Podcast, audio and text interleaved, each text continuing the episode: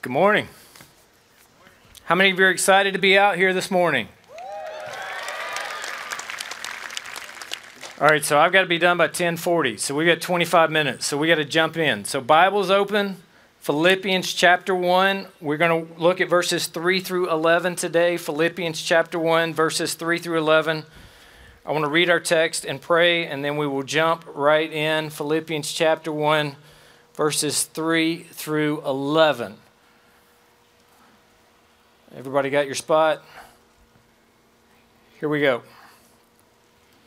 I thank my God in all my remembrance of you, always in every prayer of mine, making my prayer with joy, because of your partnership in the gospel from the very first day until now.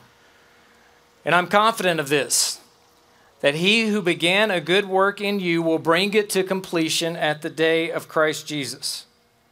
It's right for me to feel this way about you all because I hold you in my hearts for you are all partakers with me of grace, both in my imprisonment and in my confirmation and defense of the gospel. For God is my witness how I long for you all with the affection of Christ Jesus. And it is my prayer that your love may abound more and more in knowledge and all discernment, that you may approve what is excellent and be pure and blameless for the day of Christ filled with the fruit of righteousness that comes through Jesus Christ to the glory and praise of God. Dear Lord, as we come to this text, there's no way to do it justice. So, Lord, as we hit the highlights, I pray that you would guard my thoughts and that you would guard my words and that they may be consistent with your word. Lord, you know that none of us are worthy of the grace of the gospel. None of us are worthy of being able to preach or proclaim your word. So, God, I pray that the cross would be seen, that your word would shine bright, that your spirit would do its work, and that we would respond in obedience to what your word says, that we may be drawn closer to you. I ask this in Jesus' name. Amen. All right, so here's what we have happening as you begin to look at this. Does anybody here feel lonely? Does anybody here feel a little uncertain? You just don't know what the future is going to hold. You don't know what tomorrow might bring. You don't know what a few months down the road might bring. You're just unsure and you're uncertain. It's different. Perhaps you're far away from those that you love and care for deeply.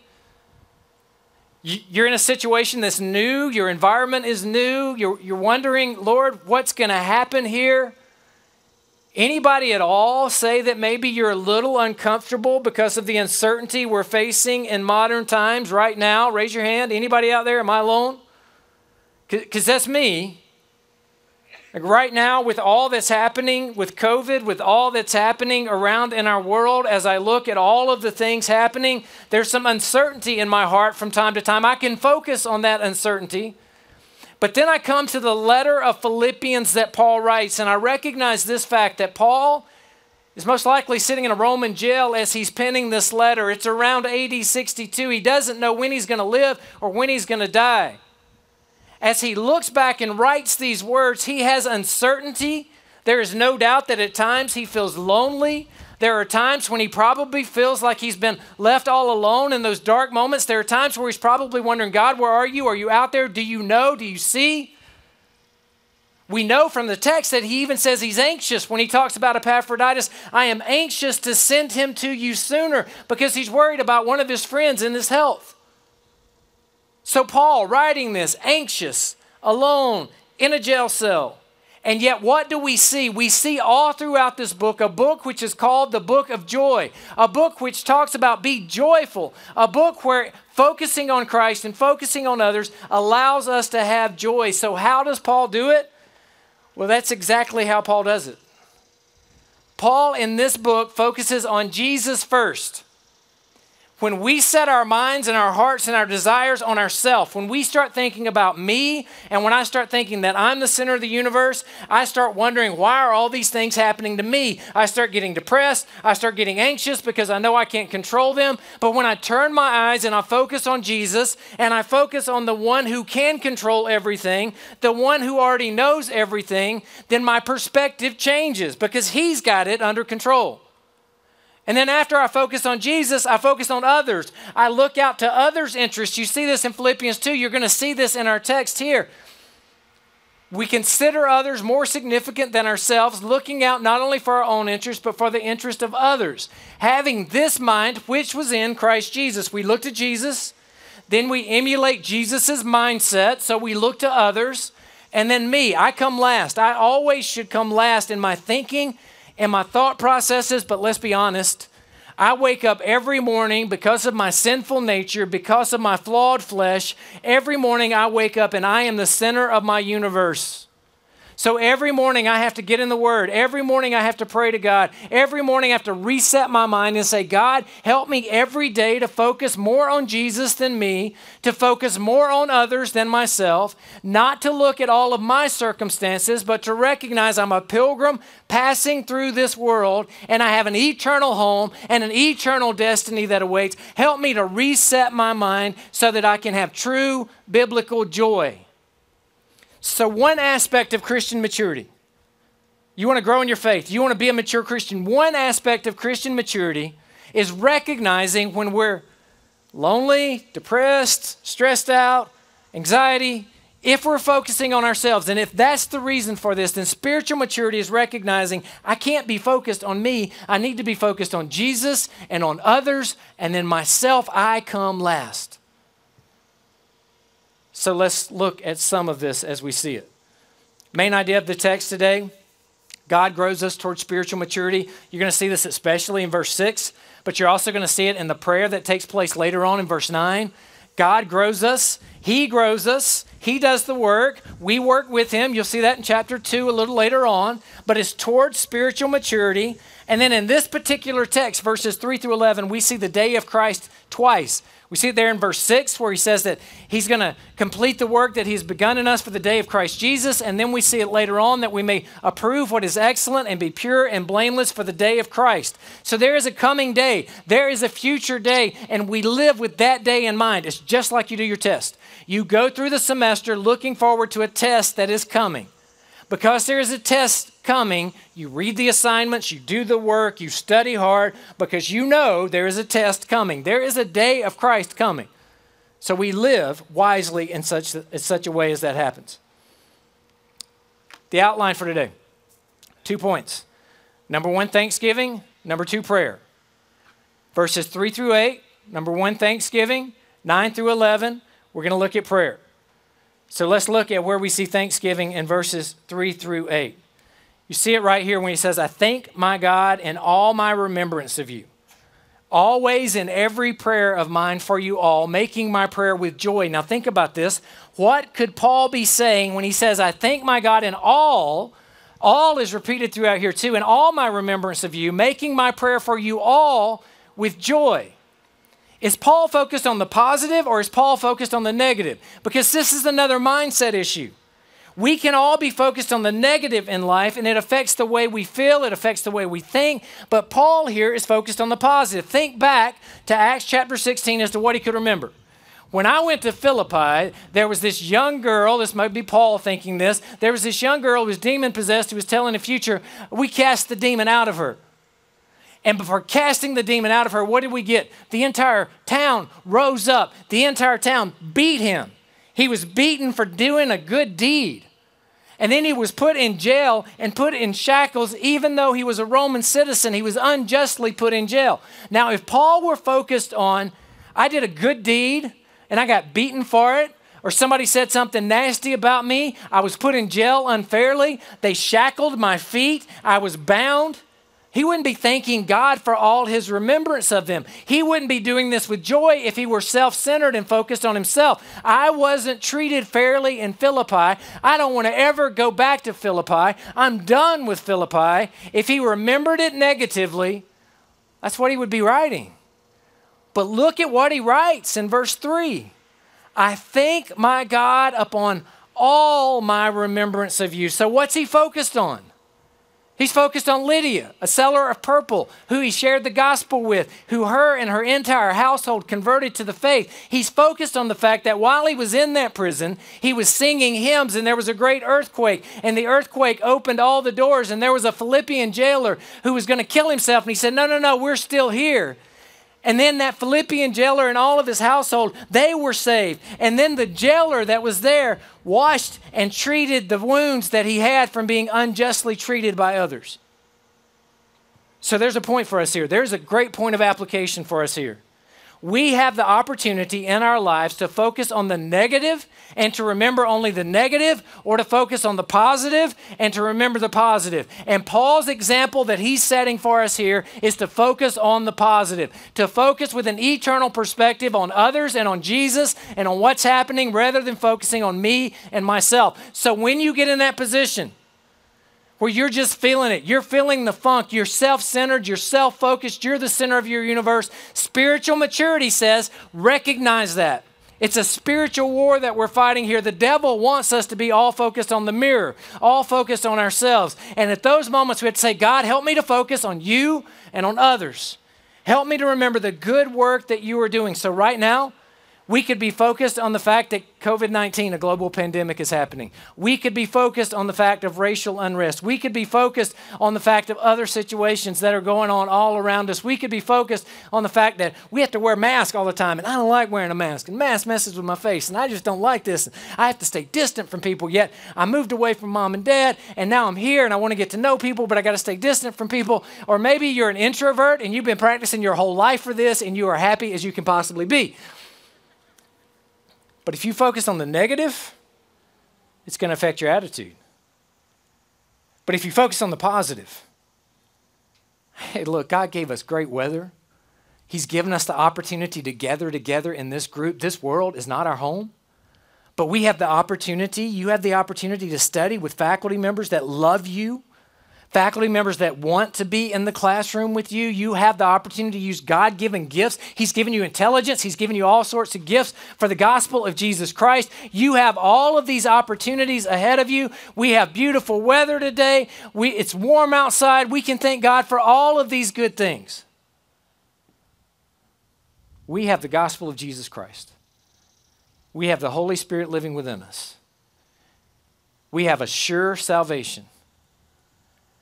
Are we going to focus on the negative or are we going to focus on the positive?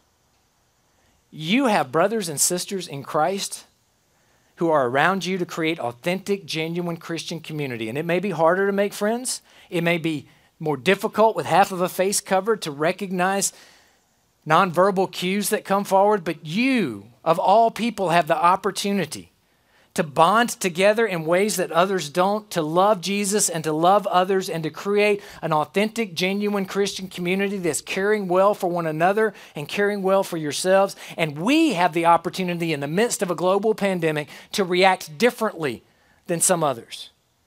We have the opportunity not to be as panicked as others. We have the opportunity to use this as a way to give glory to God and say that we are different from others. So I've mentioned joy a couple of times. Here's a definition from John Piper on joy that I thought very helpful. We'll come back to this again in the text in future passages. I'm not going to spend a ton of time on it this morning, but what is joy? Joy is not that goofy little emotion that we get when we hear a song that we like. Joy, Christian joy, is a good feeling in the soul. It's deeper than just some superficial emotion. It's produced by the Holy Spirit as He causes us to see the beauty of Christ in the Word and in the world. Now, there's an important phrase there in the Word.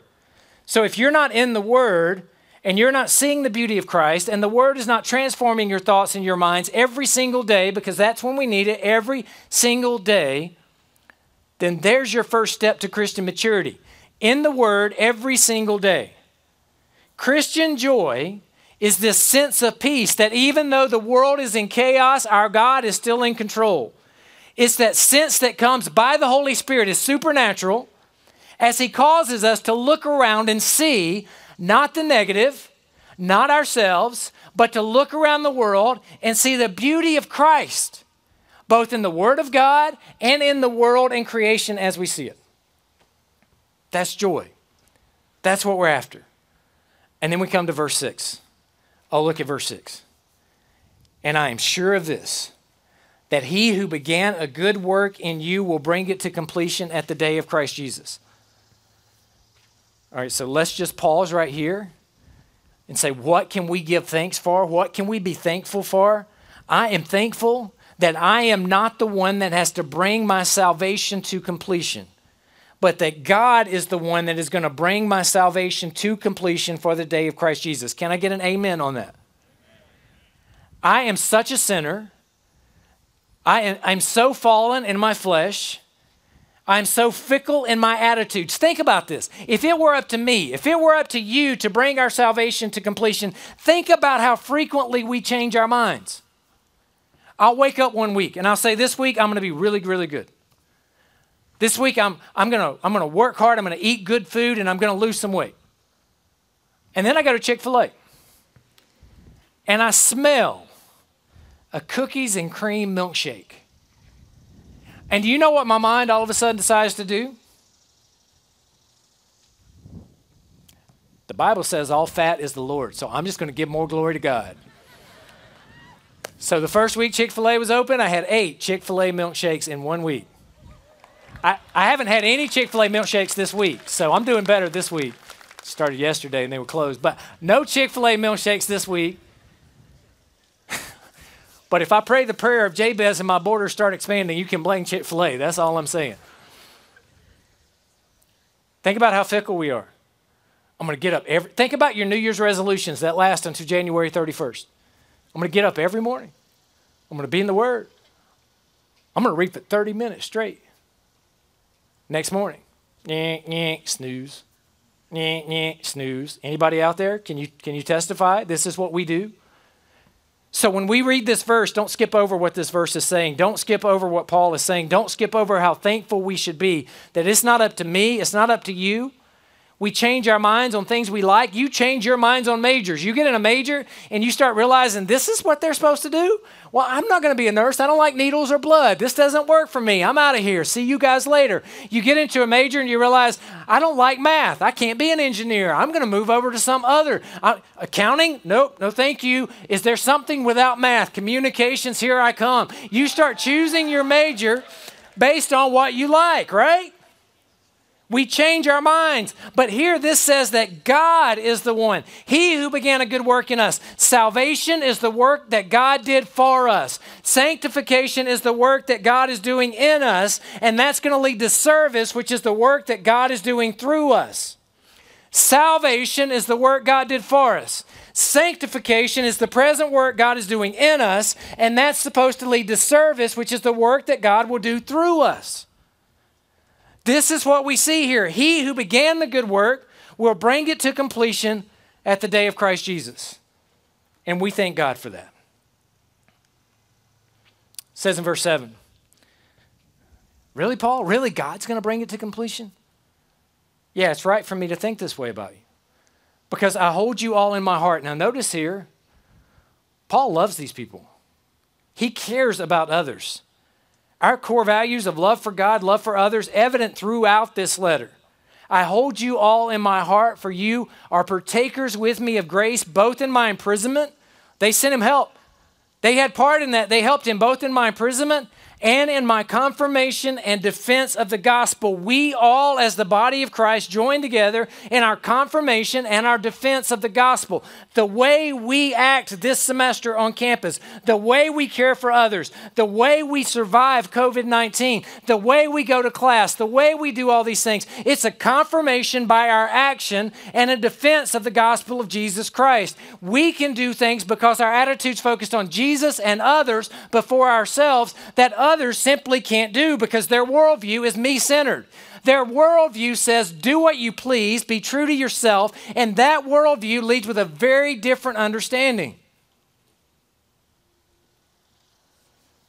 He says, For God is my witness. He pleads to God, How I long for you with the affection of Christ Jesus. There's so much more we could say, but I need to move to this. Point number two is the prayer. Now, I want to break this prayer down for you because this prayer is also my prayer for myself and my prayer for you throughout this year. This is the prayer I'm praying for everybody at Cedarville University, including myself here.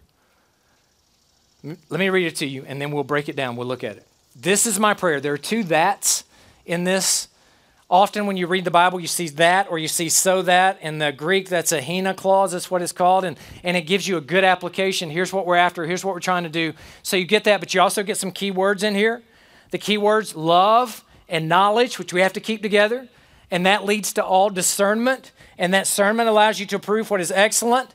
And then because you're proving what is excellent, you're pure and blameless. Some key words there. So it's Paul's prayer for them that your love may abound. And he doesn't just stop with saying love may abound. He says your love may abound more and more. One more is enough. If you were writing this in an English paper, your teacher is likely to strike it out and write redundant in the margin because he's saying it over and over. He wants your love, your love for who? Your love for God, and that will bleed over to your love for others, but your love for God to abound more and more. I pray for me, I pray for you that our love for God this year will abound more and more more. But it's not just love, it's for love to abound more and more with knowledge and all discernment, so that you may approve what is excellent and be pure and blameless for the day of Christ. So let's think about this. If we don't have love, 1 Corinthians 13 tells us we are clanging cymbals. If we don't have love, 1 John tells us that we don't know the Father, because if we know the Father, then we will love others. And so, if we have no love in our heart for other people, if we are cold and callous and do not like other people and do not show love for others, that should be a check for us that we are not walking with God like we should be. But if we have love and our love abounds more and more and it's just a sappy, sentimental love, but it has no grounding in knowledge, then we can be led astray. We can be taken to and fro by every emotion and everything that's happening. And so we have to have the love, but we have to have it combined with knowledge. If we just have knowledge, we'll be puffed up with pride. If we have knowledge that has love, then we'll stay humble, we'll stay with love for others, we'll make sure that we care for others in the right way. So Paul here is combining that love that may abound more and more with knowledge. And love with knowledge coming together then leads to a discernment. What is that discernment? That's spiritual maturity. The spiritual maturity of discernment says you may approve what is excellent. You may approve what is best. You may approve what is better than something else. Two worldviews collide. You're going to know which one is right and which one is wrong. You're going to be able to test as they tested metals or tested coins, and you're going to be able to say, this is counterfeit and this is authentic. This is genuine. All discernment so that when we look out at the world, because we have love for God abounding more and more with knowledge that comes through His Word, it produces a discernment in me that I can say, this is right, this is wrong, this is what I need to do, this is not what I need to do. And that results in a spiritual maturity, approving what is excellent, so we may be pure and blameless for the day of Christ. If you love something, you're going to know more about it. I don't know if this image is going to show up right on the screen. All right, I need your help. What is this a picture of? I can't hear you. What is this a picture of? Yell it out. Yell it out again. What is this a picture of? Dinosaur. I heard dinosaur. I heard velociraptor. If you know nothing about this image, this is a dinosaur. If you know more about this image, this is a velociraptor. If you know even more about this image, what's the name of this dinosaur? Blue. Blue. There you go. There's my Jurassic Park fans in the crowd. If you know more about this, you know that blue is five foot five inches tall and a little over 12 feet inches wide and weighs 500 pounds. And that blue is one of four and the leader of the group, along with Echo, Delta, and Charlie. And that blue was trained by Owen so that he actually helped deliver some others. And that blue actually had some T Rex blood put in him at one point in time when he was, had been shot. And that blue understands and has this toe on his foot. That's the toe he pins people down with or slashes people with. And it's a combination of of some lizard DNA and some iguana DNA and some other DNA mixed together. That's if you know way too much about blue. Now, I know Jurassic World is not real. I know blue is not real, but we like blue at my house. The more you like something, the more you're going to know about it. Are you in the Word every single day? Are you meditating on Scripture every single day? Are you memorizing Scripture? The more you love God, the more you're going to know about Him. so that we would be filled with the fruit of righteousness that comes through Jesus Christ. It's not of our own, it comes through Jesus to the glory and praise of God. If you have that love and that knowledge and that discernment and that excellence to be pure and blameless, you're going to have fruit. Fruit, when it grows on trees, takes time. It takes time. You can't do this overnight. Fruit doesn't scream up and down. Trees don't jump up and down. They look at me, I'm producing fruit. They just do their work one day at a time. And that fruit is produced not for our glory, but we're right back to our mindset, is for the glory and praise of God. Jesus first, others second, we're last. So, what is spiritual maturity? Here's just a little definition I tried to come up with out of this text love for God, nurtured with scriptural knowledge of God, that grows discernment, that yields fruit for the glory of God. I want to know how to grow in my faith. I want to know how to be spiritually mature. Here you go. Love for God, nurtured with the Word of God, that grows discernment, that yields fruit, all for the glory of God. That's my prayer for you. That's my prayer for me. I'm going to pray. We're going to be dismissed. You've got shirts and you've got stickers. Uh, if you didn't get your stickers, stickers are going to be on the table. Is that right, Jim? They're on the table on top.